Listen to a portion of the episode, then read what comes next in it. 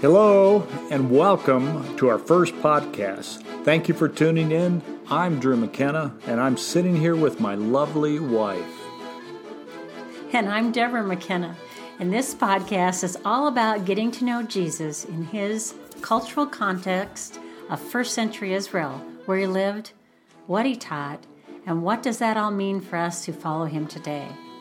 So, unless you're in your car, grab a cup of your favorite beverage, a comfortable seat, and let's get started.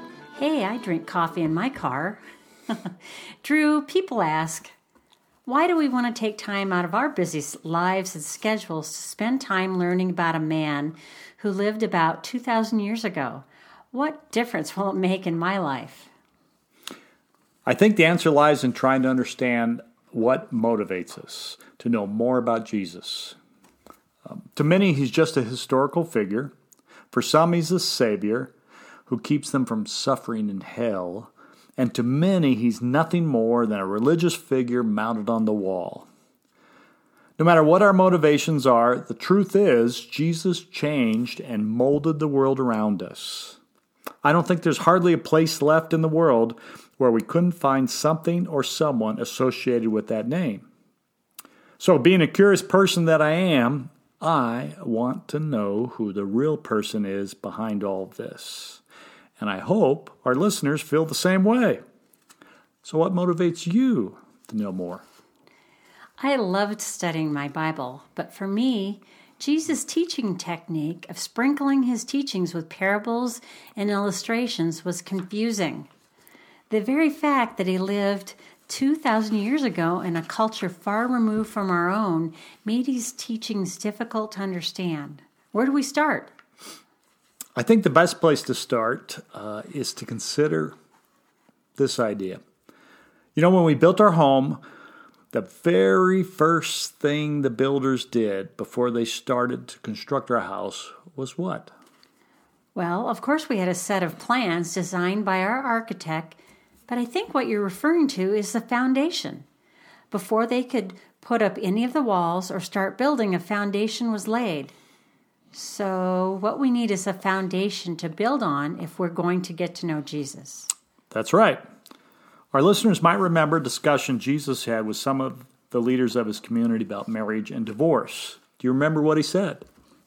Well, he said a lot on that topic, but I think you're referring to this statement from Matthew 19, where Jesus said, Haven't you read that he who made them from the beginning made them male and female? In their discussion, Jesus brought them back to the beginning and built a foundation. What is our foundation to better understand Jesus? Well, I think the foundation starts with the place and culture he was born, lived, died, and resurrected. That's our beginning, our starting place and foundation. Putting it a bit more blunt, bluntly, I think Jesus was born, raised, educated, taught, and discipled others in a very Hebraic way. He was a Jew among Jews of his day.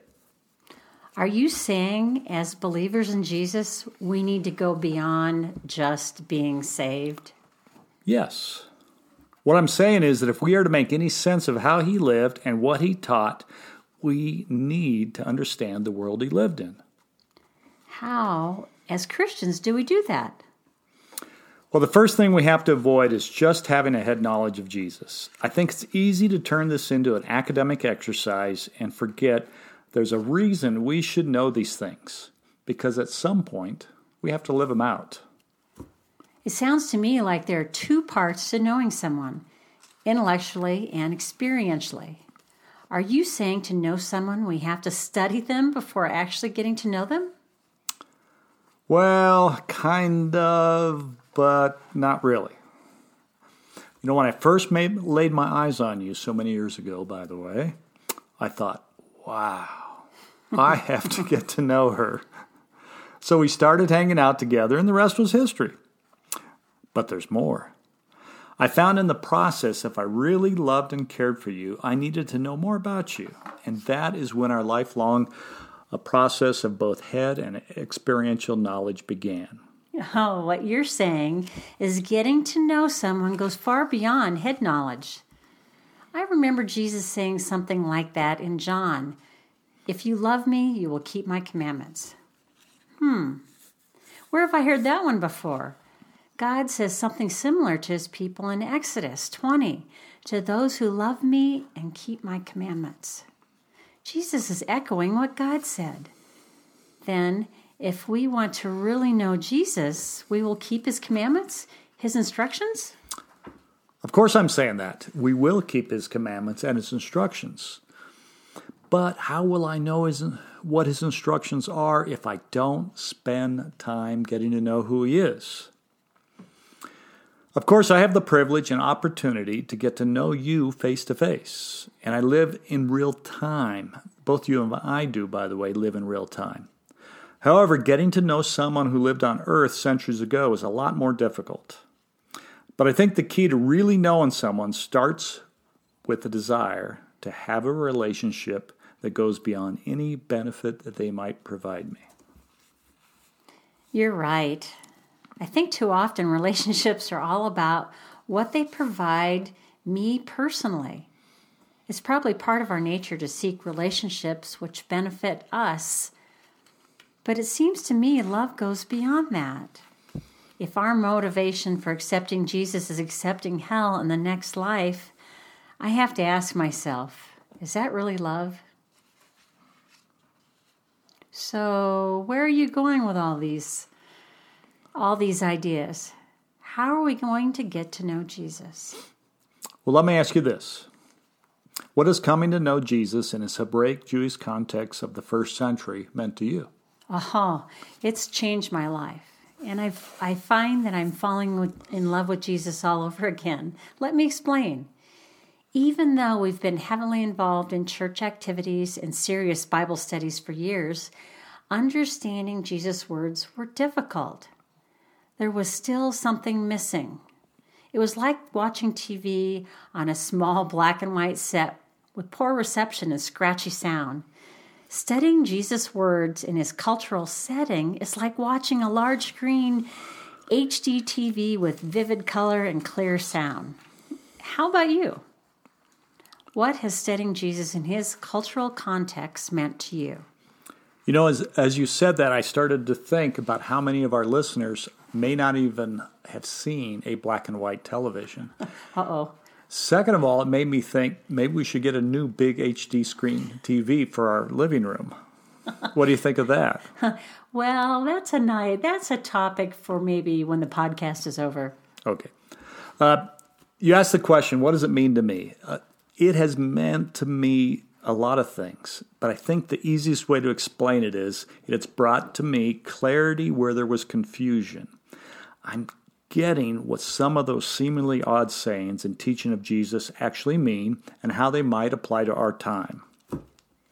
I agree, but I think our listeners really want to know what you and I found and how it applies. Okay, you taught seminars that covered some of the Hebraic idioms of his day and how we can see them in the text. So let's start there. Let's begin by thinking out of the box and see if we can reimagine how Jesus lived and taught in his day. you just used two idioms from our American culture. Yes, and I think they're great examples of how idioms become part of our culture. If I said those same things to someone from, say, Japan, they would have that deer in the headlights look on their faces. Okay, okay, okay. You just threw out another idiom from our culture. But before you go any further, let's remind our listeners what an idiom is. An idiom is an expression or phrase not interpreted literally, like it's raining cats and dogs. Now, we live in an area that gets massive thunderstorms, and not once have I looked outside and seen cats and dogs raining out of the sky. Thank goodness. You bet, by the way. the phrase is meant to mean something quite different than the literal words imply. Okay, give me a few more idioms. Okay, putting the cart before the horse. Hmm, that would be like starting construction on a new house before getting a loan from the bank. It's doing things in the wrong order. Here's another. We're going to play hardball on this. Oh, that means to be firm and determined in order to get what you want. Hmm. And that is a piece of cake. Oh, making this podcast isn't the piece of cake I thought it would be. And you hit the nail on the head with that one. That's precisely right. So let's get all your ducks in a row. Uh, before we get started, our first, excuse me, before we started our very first podcast, we had several tasks to do first before recording. We had to get all of our ducks in a row. Now, when I say that one, get all your ducks in a row, it really reminds me of the idea of how often do I actually picture getting ducks all lined up in a row. It also reminds me of the idea of herding cats. It just can't be done. Okay, now we've got some of the fun ones out of the way. Give me some of the idioms used by Jesus and the people of his day. All right, I'll give you a few that stump the modern reader. Good eye, evil eye, bind and loose, keys of the kingdom, abolish and fulfill. Even the term kingdom of heaven is a Hebraic idiom from the time period Jesus lived. After years of in depth study, asking pastors, consulting commentaries, and using Greek study tools, these terms made no sense. It wasn't until I began studying Jesus and his culture and history of first century Israel that we began to learn that these phrases were common idioms that Jesus and his audience understood. I agree. And I think my favorite is when Jesus says this Whatever you bind on earth shall be bound in heaven, and whatever you loose on earth will be loosed in heaven. Can you imagine the whole idea of God literally doing such a thing? We've all heard that scripture used in many strange ways. But when I learned it's an idiom describing the authority and responsibility given to leadership, I was floored. There's another idiom. Doesn't that show how much our culture affects what we say and how we interpret life? Hmm. You know, I see we're about out of time for this podcast. Uh, but for me personally, just starting to understand the idioms of Jesus' day made a huge impact on my understanding of his words. Well, I think we left our listeners with something to think about. Where are we going to go in our next podcast? Okay, I'll let the cat out of the bag. We're going to explore some of the idioms you gave us today. I love this subject and can't wait to talk more about them the next time we get together with our listeners. Which reminds me, I don't know how many people have tuned into our podcasts, but Drew and I want to thank you for listening and learning with us.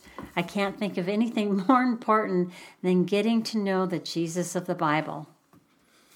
You know, before we go any further and uh, or leave our listeners uh, today, is there any way that they can know more about Jesus in a Hebraic uh, Jewish context? And if so, what do you recommend?